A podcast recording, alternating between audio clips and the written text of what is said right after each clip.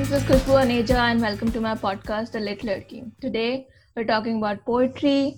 A lot of my listeners asked me to talk about poetry, but my research never amounted to anything concrete. Honestly, I have no idea about poetry and I'm not that inclined towards poetry either. But I do have some favorites. My favorite poets are all on Instagram, such as Akif Kichloo, Lang Leav, and Michael Faudet. I know my guest must be rolling his eyes at me because uh, not all of those people are counted as poets, but that's my range of poetry as far as I can tell. I do like a few poems by Dickinson and Charles Bukowski as well. So maybe you can count that and not discount me completely. Anyway, I'm learning I'm looking forward to learning more about poetry with you guys, and I'm going to ask a lot of stupid questions. And I'm also going to read out the questions sent by you guys on Instagram in the end. So make sure you stay till the end. And I hope my guest, Sagar Arora, can be patient with me and answers the questions in a simple language for me to understand.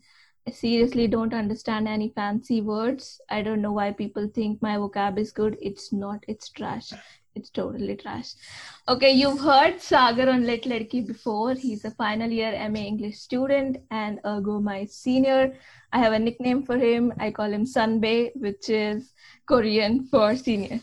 And Sagar has done his graduation in English too. He writes poetry, clicks amazing pictures, and has really good taste in music and he's working on his poetry book also. Yay!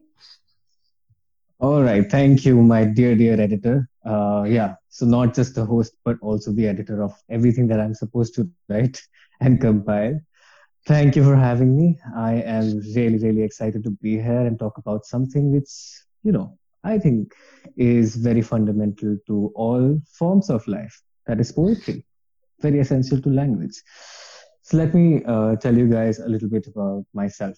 Uh, so I'm a poet as well as a student of literature, which, however obvious it seems, is not very it's not very much a favorable con- combination because while dealing with academic analysis, one really goes to dissect poetry and literature rather than interacting with its surface flavors. You know, uh, so you have caught me at this adjunction of thought. I won't speak in this complex academic jargon uh, well, let's face it, I cannot. Four years of academia, and I still cannot because they sound obscure. But then, yes, uh, I also have some tiny bits of facts that might be a little fun to the conversation we are going to have. So, yeah. Yay, I'm excited, and that's really good to hear. My memory of reading poetry in school is not the best either. I remember there was a poem where poet had talked about some blue curtains and my English teacher was adamant that the color of the curtain is blue because the poet is sad. And I just stood up and I said, No, it doesn't have to be. Maybe the color is just blue, okay? It doesn't have to do anything with his feelings. She didn't like my take on it. And yeah, I just stopped reading poetry after that that's where my love for poetry went down the drain and I never picked it up again. It just became a paragraph to dissect instead of feeling. So I guess I know where you're coming from. And I know poetry is a form of expression of feelings and ideas using some distinctive style and rhythm.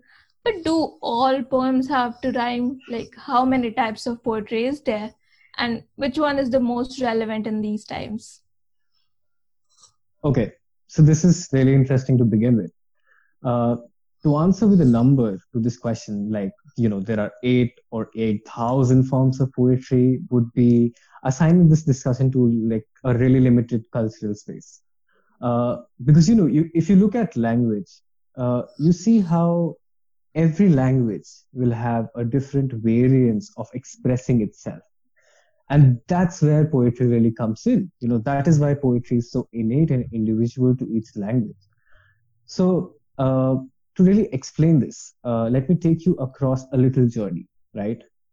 So i mean you know everybody loves himachal the mountains there.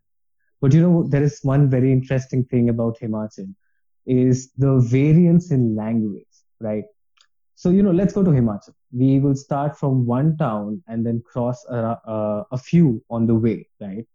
And what we will witness is that uh, after every four town, and this is data from SOAS, you know, uh, an institute that specializes in language and linguistic research. And they say that every four towns in a mountainous region like Himachal, the language changes, the dialect changes in a way that poetry is impacted. So now we sit across and we, we, we're going to count exactly how many poetry, you know, how many, how many types of poetry and how many ways of speaking poetry and how many ways of rejoicing poetry can there be? Endless. That's, that's the actual answer to it. Uh, but then again, uh, if you really go to the traditional knowledge of uh, understanding poetry, we can go back to Europe. And you know, we can just time travel a little bit because nobody wants to be in 2020. Uh, Renaissance as the famous form, you know, as the famous name for this time period when suddenly in Europe everything was being exchanged, right? From plagues to ideas to forms of poetry to, you know, almost everything was being exchanged in Europe in the 15th century. And uh, what happened then was uh, the transfer of poetic forms as well, like sonnets. So if we say that one form is being carried across, and then we look at what happens to the form in different countries, like it starts from Italy, then it goes to England, then it goes to France, and at the end of the day, uh, like by the end of like, uh, let's just sit there and like look at the various sonnets that there has there have been uh, by the end of like the 18th century or something, and you will see there are so many. I mean, Shakespearean, Spenserian, these are just a few to name. And sonnet, like by very definition, is just a 14 line poem, but then those definitions are going to alter so much. And you know, all the best to anybody who's going to pursue literature because these confusions are always there. So, well, you know, that's about it to answer this really vivid question. So there are endless forms, and there's a lot that can be changed in a short amount of geographical or chronological order. So poetry is as alive as its civilization, I guess. So you see, there cannot be a number to quantify the types of poetry, uh, which very much links us to the contemporary situation of poetry path-breaking poets like Emily Dickinson gave this reverb to the poetic tradition by defying the use of structured language. Instead, using symbols like dashes. I mean, screw you, grammar. That's that's what her approach was. That you know, the whole post-structured era, that is the 21st century. That is right now. Everything seems to challenge any form that seems to be stable. I mean, that's what we really study post-structuralism in literature as. So free verse to an extent is like this independent form of traditional ways, right? But this further extends to this question of then how is prose and poetry even different? And it goes on, the question keeps on coming. But to finalize, poetry today is mostly free verse. It can be one liners, it can be like a pattern of words, or it can even be it can even be not written, it can be spoken poetry, it can be slam poetry. So really, there is no way we can really prioritize a form over the other. It is all about where you, as a poet or a reader, feel comfortable. This does not give me any hopes for being a literature student. I'm just scared now.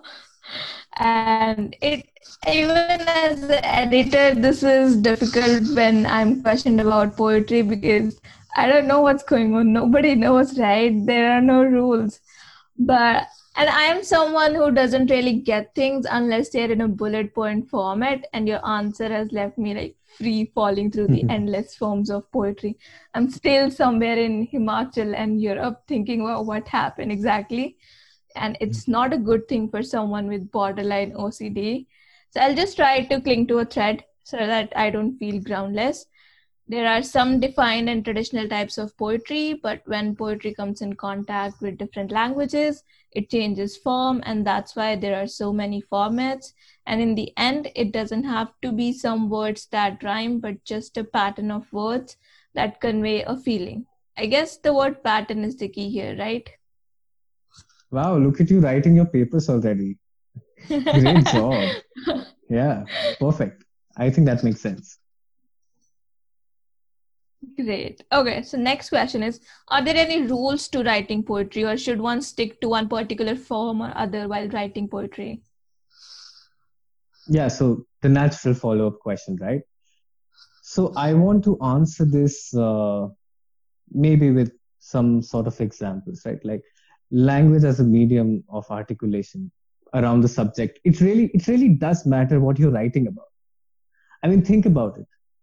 If you're going to write about something which is grand in nature, if you're going to write about the stars, or if you're going to write about like, you know, if you're writing to your lover, I mean, uh, that might be of some extent, right?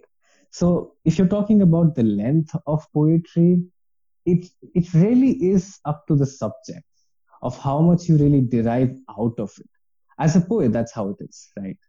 But as we discussed, uh, the contemporary might just give give us another very different form of poetry, which is very condensed, it's very small, you know. So with poetry, condensation and this concentration of feeling, you know, a single word, uh, I feel, can be greater than that of it, it can have a density greater than that of prose. And this is recognized. I'm not saying that prose might intake less detail but there's a different way in both the styles you know. So the, you know maybe we can think about it like photography right? So prose would be a photograph that undertakes more of a wide angle shot with more objects to correlate or define the subject right? Poetry would be almost like a studio setting you know where where the subject is everything. Music is going music is going to guide you through the galaxies and you know just drop you at a black hole and you don't know where you're going to end up. So in the studio uh, setting you're most likely to concentrate on the subject with such a powerful uh, expression you know so that's kind of like a rough analogy uh, if that really works regardless poetry and prose demarcation is another discussion uh, again there are many forms of both the styles, make, making it extremely complex to again differentiate. That's something maybe our very humble host might be doing in her first year. Who knows? uh, but to get back to the question, uh, haikus are more popular than sonnets. Haikus being three line poems, and haiku, uh, sonnets, as we discussed, a 14 line poem. Uh, maybe that has to do with the reducing attention span of our species. I don't want to sound pessimistic, but then, you know, again, let's face it, we, we people, the readers are, there are less number of readers in the world today than there were. I mean, we can discuss it further. Why is that so? But then again, uh, unlike a bigger poem, which might intrude with what you have already imagined in a few lines, a shorter one might give you this grasp, this space where you can really make it your own, right? Uh, if I really give you an example, you know, when I was in a literature class and there's this huge, amazing epic, it's called Paradise Lost. Okay. And this epic is written by Milton. And I remember being in the classroom and before the class, actually had begun, I was going through the lines, and the lines that really reached out to me. And by the way, this poem is stretched out in 10 books, right? So it's a massive poem. It's not like something that might even get a hit today, right? So when I was approaching it, I read this line Sing heavenly muse that on the secret top of Oreb and Sinai did inspire that shepherd who first taught the chosen seed in the beginning how the heavens and earth rose out of chaos. I mean, think about it. I thought, oh my God, this is going to be some glorific, glorifying shit. You know, it's going to be this massive, beautiful description of how human life came into existence. But the reality is that it was about the struggles of human life. It was nothing divine however much Satan is divine, but he clearly represents what the mankind stands, humankind stands for. So Satan, uh, however defined, he is somebody who really represents the humankind uh, instead of the glorification of divinity. So the poem went on, and that's when I realized that you know longer poems they are so hard to grasp, and in this day and age, it seems that condensed poetry, by which I mean poetry that holds more density of meaning, you know, and thoughts in a limited space, basically less words, is the way of the modern world. You know, a narrative would be a way of the no, uh, a modern world. So even visuals, uh, you know, we were talking about how the attention span has decreased, and it brings us to visuals. I mean, we all know how Instagram is the one safe place where a fresh poet can come up and still feel like there's a community. there's a massive community out there to really accept you as a poet. And, you know, a space where you can really grow. I would argue that WordPress is a better community, but then again, if you really want to have readers, you will go to Instagram. And what do you need on Instagram? Visuals, bang on visuals. So really, uh, because you know they provide you a dimension for those limited words that the market really appreciates. And to be very honest, if this pandemic was not really screwing things up, I would be going out there making cine poems, I think, for my own poems, right? So otherwise, at the end of the day, if you write for yourself, you don't really need a, you know, you don't need to give a damn about what form or what expression is really meaningful for the market today. You just have to begin somewhere, right? Just write it down, and then eventually the form will get to you that's what it's more like you know yeah okay i'm still trying to understand everything that you said and the poetry that you picked it just went over my head. So i think i'm not going to be a good student. Now i'm scared should i keep my job? Anyway so i what i understood is when it comes to writing poetry you don't have to stick to a particular form but just go with your heart. But i think there are competitions out there where you have to enter. And as someone who has been the judge of a competition like this i would say stick to the rules and if you have any confusion then ask the judges. And uh, the reason this happened i judged a poetry anthology. We had specifically mentioned not to send in poetries for four or five lines because it doesn't make really sense in a book but people still did. And i'm i'm now one to reject poetry but i think at the end of the day it should make me feel something. And and that's where lines to ho na kuch to samajh so that's just my view and also In i fact, think you know, basically yeah you're going to make a very good literature student by the way because the way you conclude all my abstract bullshit sorry if i can use that word it really it really does make the need of the hour for academia. That's what we need in the academic institution, somebody to really conclude in a way like this. Uh, actually, very interesting point about uh, competitions and even, you know, like a master's program. I, I, I'm currently doing one, but I want to go further into creative writing. You know, I want to specialize there. So, uh, yeah, grammar is important there. If you're going to send your uh, portfolio to the, the University of Edinburgh or the University of Glasgow or Trinity, you know, you're to be very careful. You have to be very careful. So that is a different space altogether. I think that's why it's really important to have you here to conclude my sayings with a professional outlook. Because right now here I'm speaking with passion, you know. I'm going to be like, you know, you go you you don't sleep tonight before writing a few lines. It's gonna be like that. So yeah. Yes, you're gonna be a good student. Uh, that's for sure. No, I'm just I'm I'm a very dumb person, and I'm trying to make sense of all this. This is all I'm doing. No, not at all. Yeah, that's not so. Uh, the so I yeah we were talking about Instagram poets. I think so. What Instagram poets are doing and people who perform slam poetry is okay as long as their meaning and the message they want to convey is reaching the audience.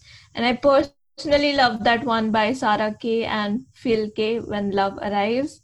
And i'm going to leave the link in the description if you haven't discovered them yet. So make sure you look there.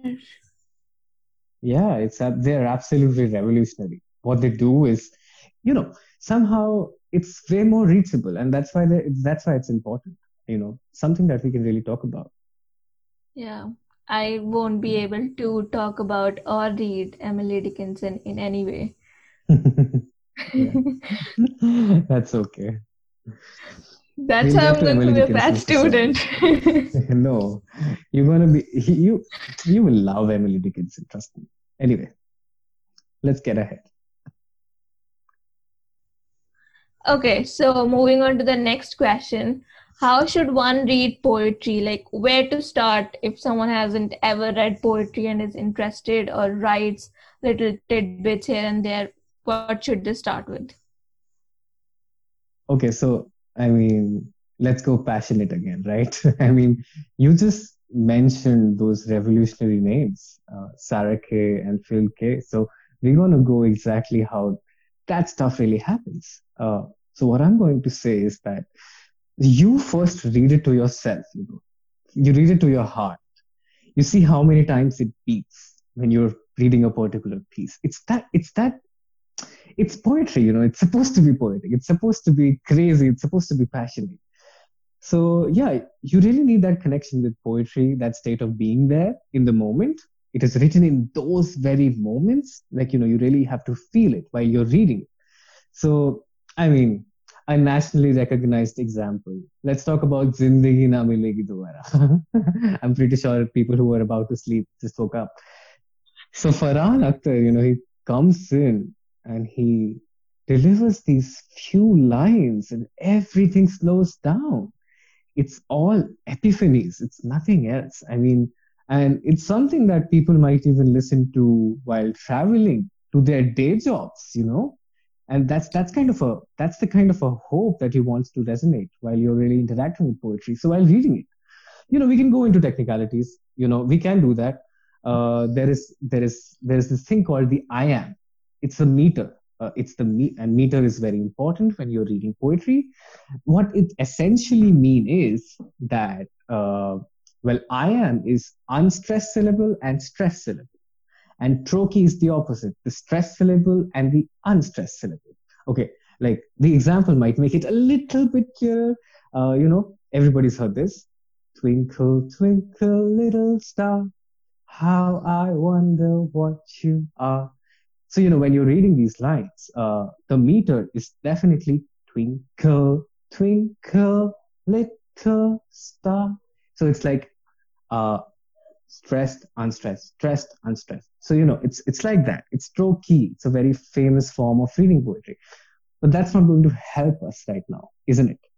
Because we don't really live in an age like where Farhan Akhtar is going to read his amazing words in this, in this manner he's just going to speak it you know visuals are going to do their jobs and it's going to really bang you in the head so the whole point of poetry in today's world is how one individual interacts with the art.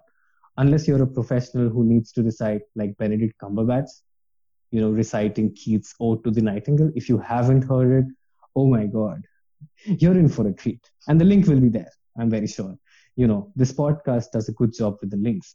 So unless you have to read or recite poetry in the traditional embrace, which I believe is rare these days, just value your own propositions, you know, with poetry.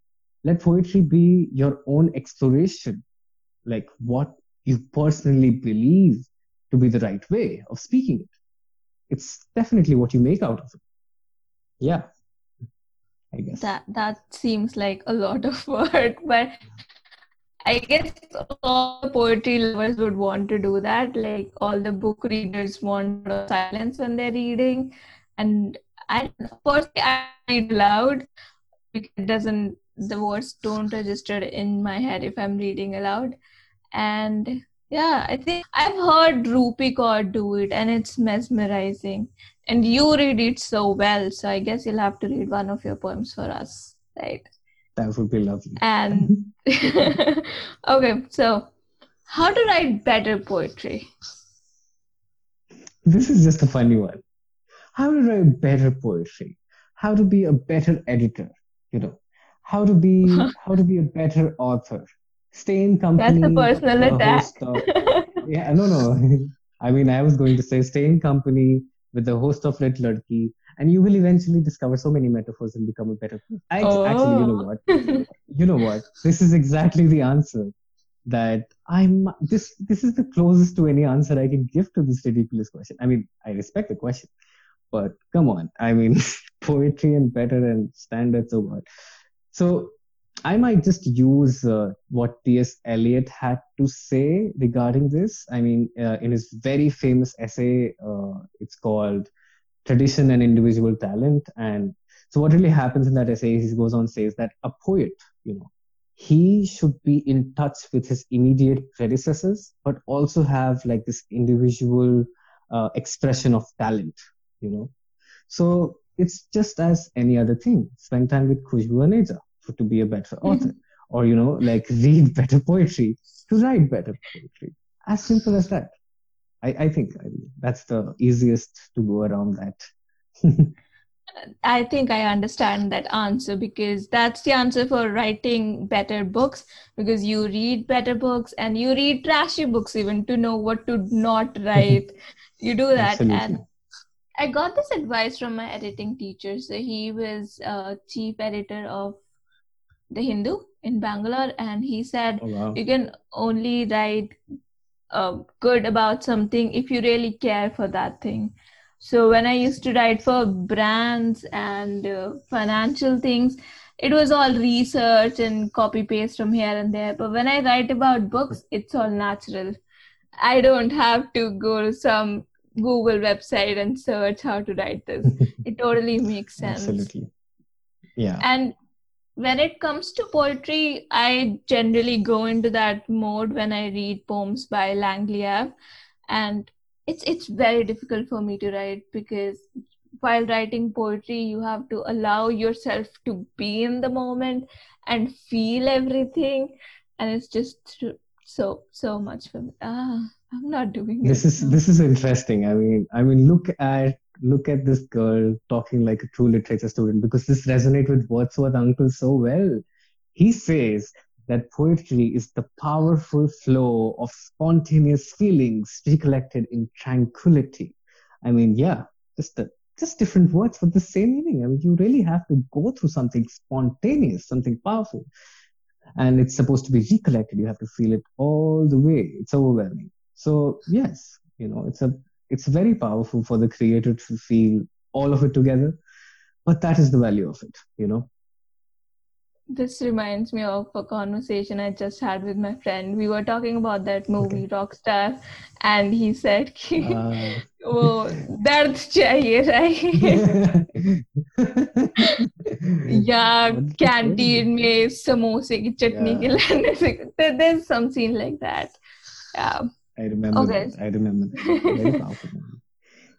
One question from the editor in me: How do I edit uh, poetry?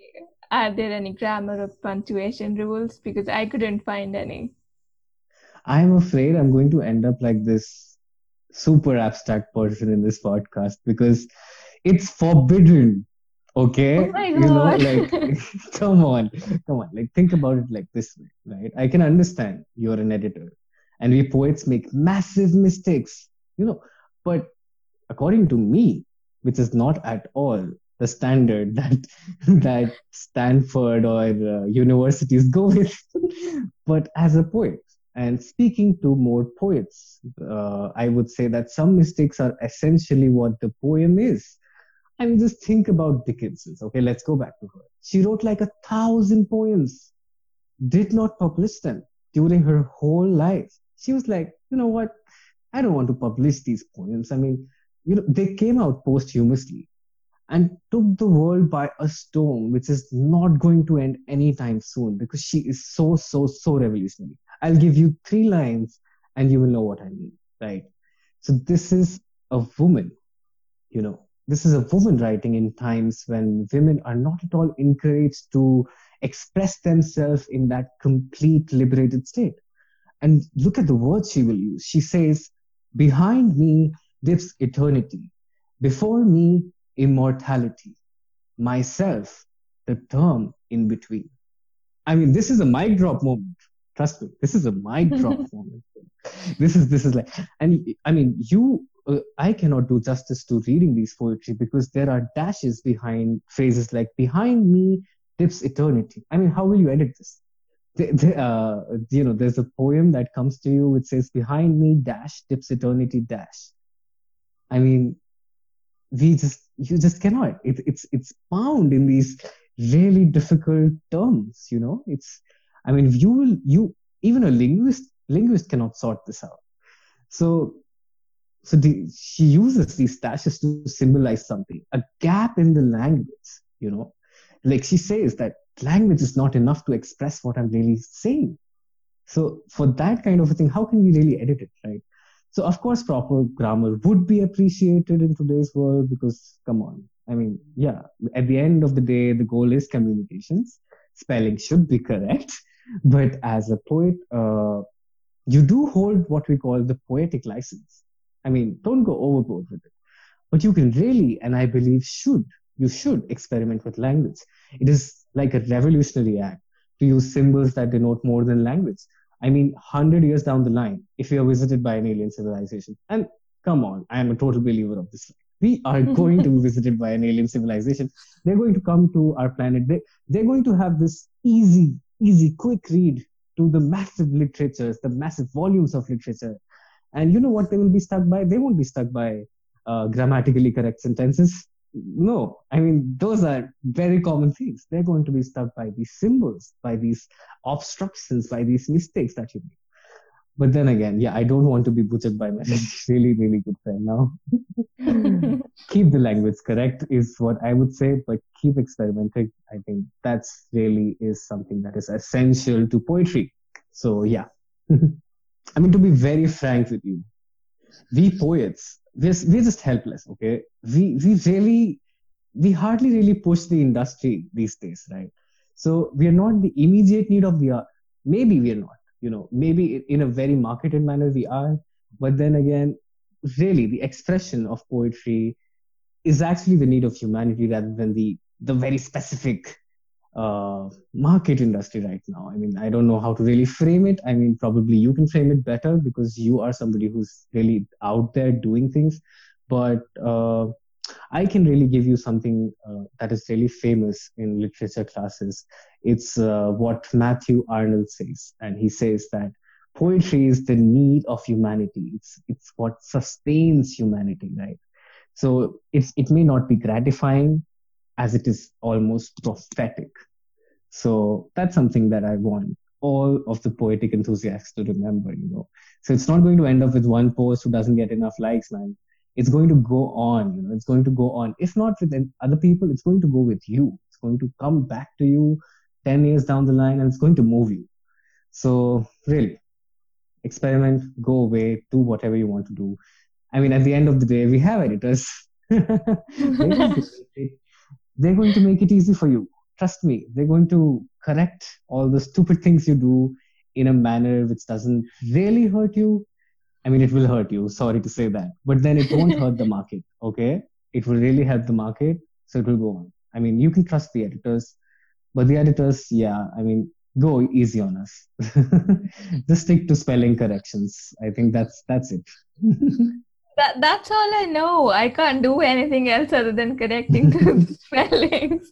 I mean, like yeah. I said, I recently curated a poetry anthology, and I absolutely did nothing other than correcting the spelling error. I don't know why people put commas at particular place or why they, you know, start the next line and enter. I have no idea what they're trying to say because I my uh, as a person I'm limited and not all poetry speaks to you. There's just some things and I can't be the judge, right?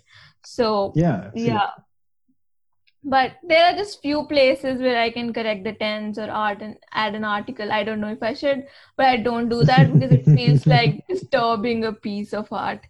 So whenever I edit poetry, I don't edit it at all. As an author yourself, you really understand this. I mean, yeah, I think that's what really makes a good editor. I believe. So yeah. yeah anyway, let's let's. I'm getting the validation. yeah. You deserve it. Okay. Thank you. What's your favorite poet or poetry book? Oh my God, uh, the Romantics. Let's dial back to 19th century and I'll live there forever. I am absolutely crazy about what William Blake, Wordsworth, and Keats were able to do with words. I mean, really, really. Have you have you watched the movie Dead Poet Society? Yes, you, yes, yes. You just the way Professor Keating's really talk about the romantics. This is how they are. They suck the marrow out of life, man. So absolute ecstasy is what I feel when I really read when I read them. Uh, I mean, everybody has their own taste, but the way romantics condense the interaction of nature and human feelings, my God, I can surrender my senses to them every day. So, a poetry book, it's a tough one, but then I will take a shortcut and say Penguin edition of the romantic poetry again. it has like it has like 2000 poems or something i don't know i'm still oh discovering oh it. It's, it, it's crazy it's absolutely crazy ballads and sonnets and what not i mean you you can be lost in that book so the link will be there of course uh, but then yeah so i'm yet to really embrace the contemporary forms of anthologies very popular these days just like you said you edited one right so yeah. maybe once I'm done compiling my 15 poems about the stars, I will look into what's really going on in the industry. I really have to. So compiling is a big task, I believe. You know, I have like a Google document which has like 300 poems that is that were just written till 2019, right? And then 2019 further, I have more documents and more journals. And how do you even compile this? It's crazy. So the idea of a poetry book, trust me, it takes a lot more than just uh, just just you know picking up poems. It's it's it's a lot more. So yeah, maybe something that the editor can actually suggest me uh, in case of a poetry book. But yeah. I, I actually have I have worked on a lot of poetry books and sometimes the poets come to me and they're like we've written poems but we don't know how to arrange them or to name them mm. or you know make different segments so I have to do it And it's a very difficult job.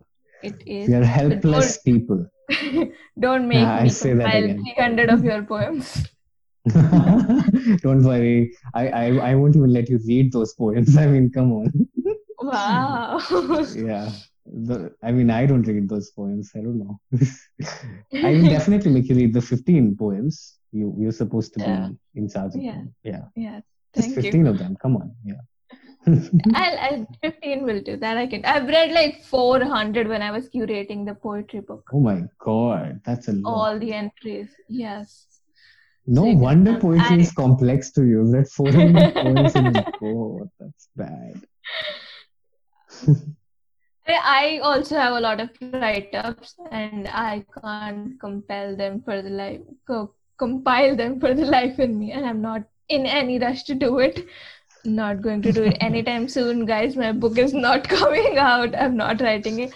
But this feels like the perfect time to hear you read some poetry.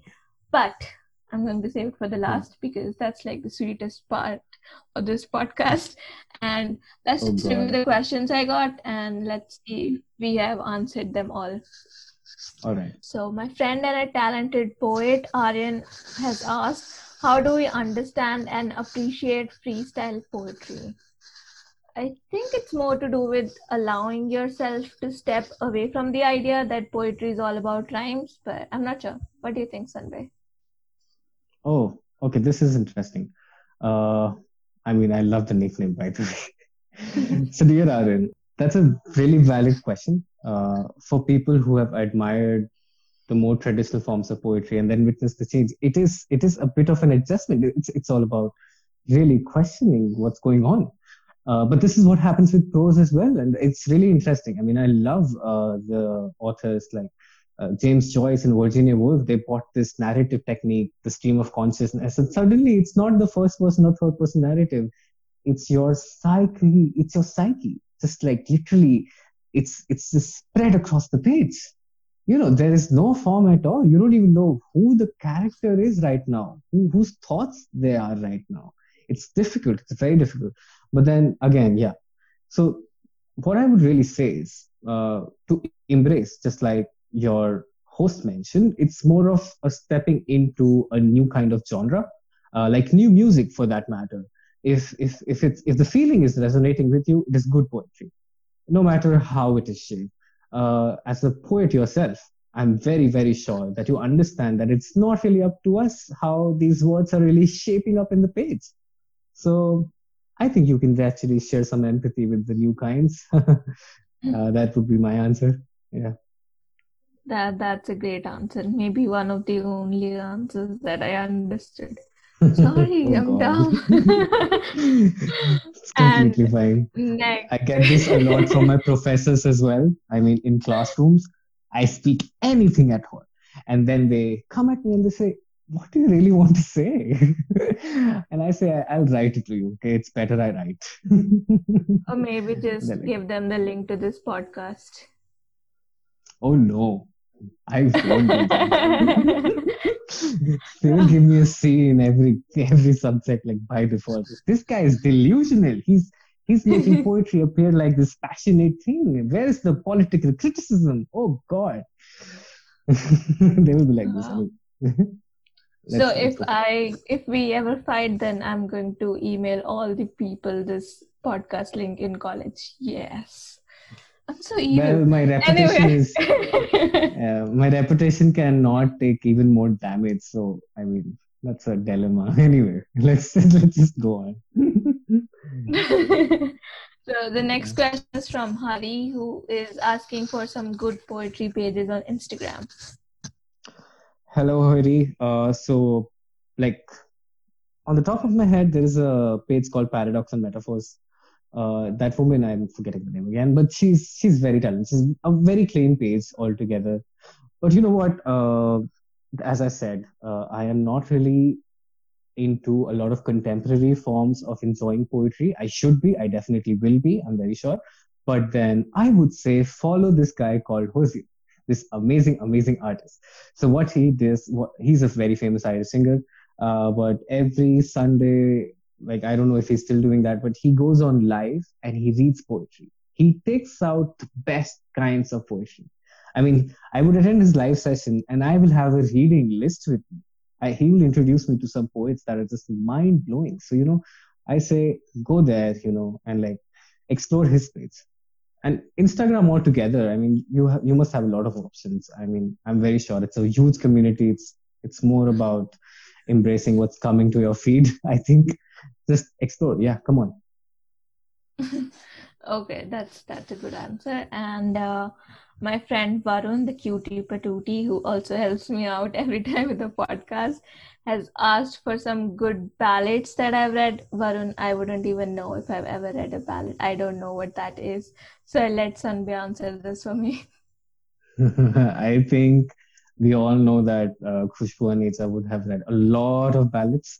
Uh, ballads are basically poems that hold a very complete narrative. Uh, so, like, you know, a whole story. Uh, essentially, I mean, I, I'm not going to go into technicalities of the 15th century ballad and the 18th century ballad. It doesn't make any sense right now, uh, especially for this this discussion where we are, you know, rejoicing poetry rather than criticizing it. I hate my classes. Anyway, uh, a very good example. A very good example is actually the pop culture. I mean, you must have heard of Lumineers, right? And uh, uh, the Ballad of Cleopatra. There's a there's a whole album. You know, you go to YouTube, you see the visuals. There's a 40 minute or 30 minute video. There are like seven, eight songs, and those songs are lyrics describing the story of a single woman and prospects of what could have happened to that woman oh my god, you're going to be mesmerized. So, the Ballad of Cleopatra, go ahead. Uh, if you really want to stick to something traditional literary, then I would again go back to romantics and say lyrical ballads, uh, all about nature and its progression. You're really, really going to like it. Uh, and also, very famous poets. I mean, ballads are abundant uh, when you really go on the internet. Very famous poets like Yeats, uh, sorry, Yeats. My professor going to kill me again. I pronounced the poet's name wrong. Uh, you're not sending them this thing. So Yeats' poetry is, uh, I mean, if you can accept him politically, that is, uh, he is a joy to read. Uh, his second coming, it, it won him the Nobel laureate. So you know what? Let's go back to the fanboy I am with Hozier. That poem influenced Hozier to write his song NFWMB. I cannot say the full name, but like, yeah. And I, I heard these lines and it says, to Bethlehem it slouched and then must have caught a good look at you. So, I mean, uh, in his second coming, the poem, right? Uh, what happens in that poem is that it predicts uh, the doom that there's going to be this massive creature. He's going to crawl to Bethlehem and he's going to destroy everything. But then Hozier, he uses these lines saying that, you know what, that piece must have been crossing. He was going across Bethlehem. But then, you know, to, to his lover, he says, he must have looked at you and he stopped.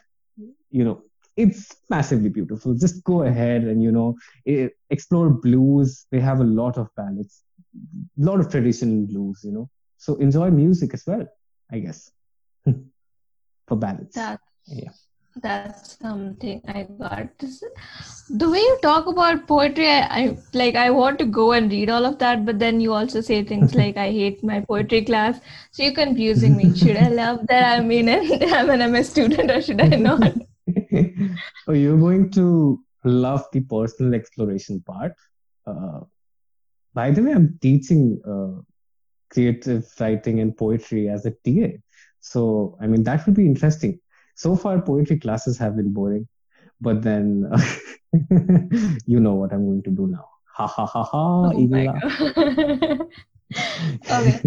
So i've answered all the questions i got and if you still need to ask something you can reach out to sagar. Don't ask me any questions about poetry. I really have no idea. I still don't. Let's just hope that i will after i'm done with this ma course and now, the best part of the episode, where my son Bay is going to read the poem. One of is it one of those 15 poems that you're going to publish in the book or yes it is it's the it's one of those 15 i'm never going to let out those 300 ones so yeah. Yeah. We'll just have to okay. hack into it. Uh, maybe posthumously not right now like um, Okay, this is a real honor, by the way. Um, also, I'm very sure that your host is going to be a pro at understanding the verses and all the technicalities of poetry. So bother her, bother her. Okay, it's okay. You don't have to worry about anything. She's going to answer everything for you. Uh, but then, okay. Uh, so currently, I'm working on this poetry book. Uh, I have fallen in love with the night sky. I am absolutely a freakishly amateur astrophotographer. I just love taking pictures of the night sky. And uh, this poem actually came up uh, when I was, I was really surprised. I use my phone to photograph, okay? And long exposure photography is a thing in phones. By the way, you should explore it.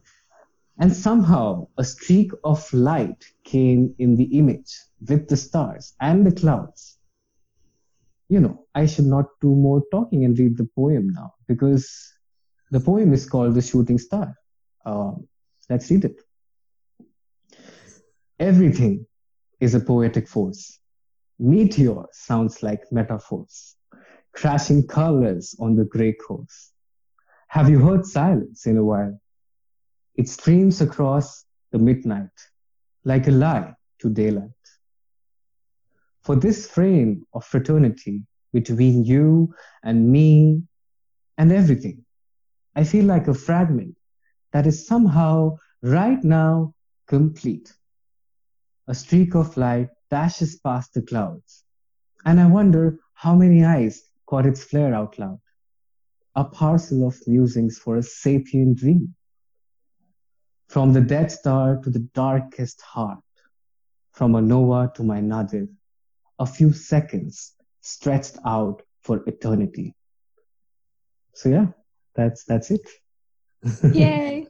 I wish I wish you guys could see him reading this because that's another sort of pleasure. We should actually, you know, spam his DM and ask him to go live and read it.